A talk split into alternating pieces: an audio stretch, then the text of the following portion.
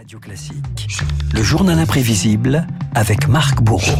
Ceux qui veulent partir partent. Mais ils partent maintenant.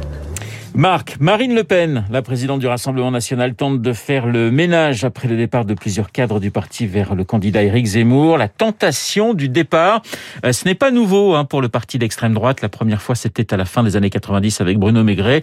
Retour ce matin sur ce psychodrame politique et familial dans votre journal imprévisible. Maigret Maigret Renaud, vous entendez là le décompte des voix au municipal de février 97. Nous sommes à Vitrolles et c'est le grand soir pour Bruno et Catherine Maigret. Le numéro 2 du Front National et son épouse remportent la mairie, 52% des voix. Pour Bruno Maigret, le constat est sans appel, une digue à sauter. Ce soir à Vitrolles, le mur est tombé. Malgré les intimidations, la diabolisation, nous avons pu rassembler ici une majorité de nos compatriotes comme nous le ferons demain à l'échelle du pays.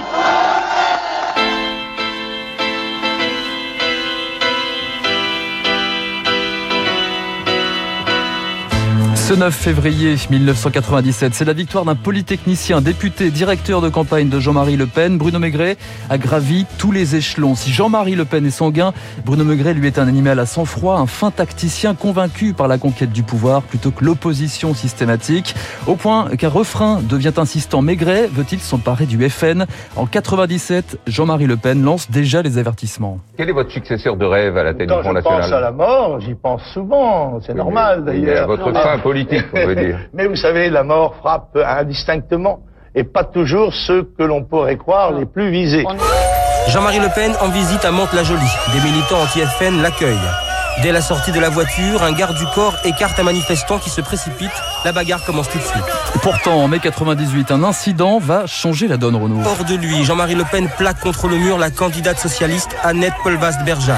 On en a marre de vous, on en a marre Vous avez compris, on en a marre Jean-Marie Le Pen se rejette dans la bagarre. Je vais faire courir, moi, tu vas voir le rouquin là-bas Ah, ça me rajeunit Dans la foulée, Jean-Marie Le Pen est condamné à deux ans d'inéligibilité pour violence. De fait, le menhir sera absent des européennes de 99. Mais alors, qui sera la tête de liste du FN Bruno Maigret, l'ambitieux, va-t-il s'emparer de la place du patriarche?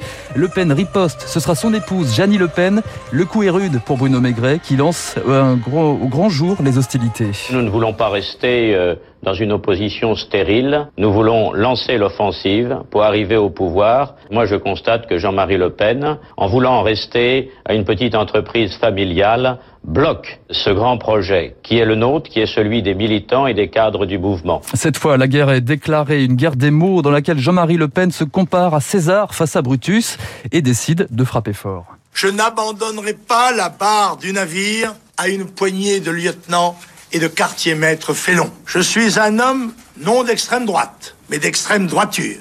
J'ai décidé de les sanctionner en frappant la conjuration à la tête. Bruno Maigret est exclu du FN, tout comme ceux qui ont rallié son nouveau parti, le Mouvement National Républicain. Si le MNR échoue aux urnes, l'hémorragie est considérable au FN. 140 conseillers régionaux, une soixantaine de secrétaires fédéraux quittent le paquebot, et parmi eux, une jeune élue à la carrière pourtant prometteuse. Je suis pas d'ambition politique, je suis élu parce que je- suite Non, non, je prendrai pas la suite de mon père. C'est pas une dynastie, hein. Renaud, dans la famille Le Pen, voici... Marie-Caroline. Marie-Caroline, l'aînée, Ouais. la favorite, celle que Jean-Marie Le Pen comptait placer à sa succession, fatiguée de ses propos sur les chambres à gaz et les violences de Mantes-la-Jolie. Marie-Caroline rejoint, elle aussi, le clan Maigret. Pour le patriarche, c'est la rupture. Nous avons un fort contentieux. Ce sont des attitudes personnelles euh, que je juge incompatibles avec la morale familiale et avec la morale tout court. Je pardonne beaucoup, mais pas tout.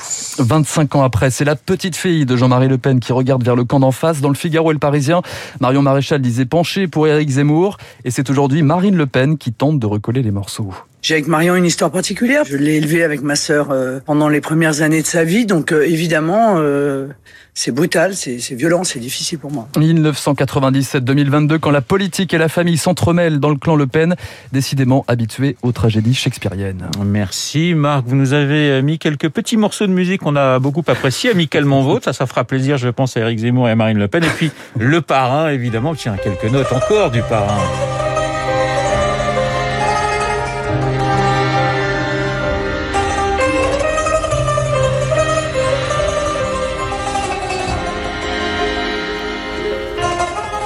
On reviendra d'ailleurs avec euh, Pascal Perrineau à 8h15 hein, sur euh, euh, cette lutte à mort, j'allais dire, entre Éric Zemmour et Marine Le Pen avec ses ralliements et euh, ses trahisons. Pascal Perrineau, politologue, mon invité donc, après le journal de Lucille Bréau. Merci Marc, le journal imprévisible, tous les matins sur l'antenne de Radio Classique avec euh, Marc Bourreau. Dans un instant, on va totalement changer de sujet avec David Barou et son décryptage. David, dans quelques secondes.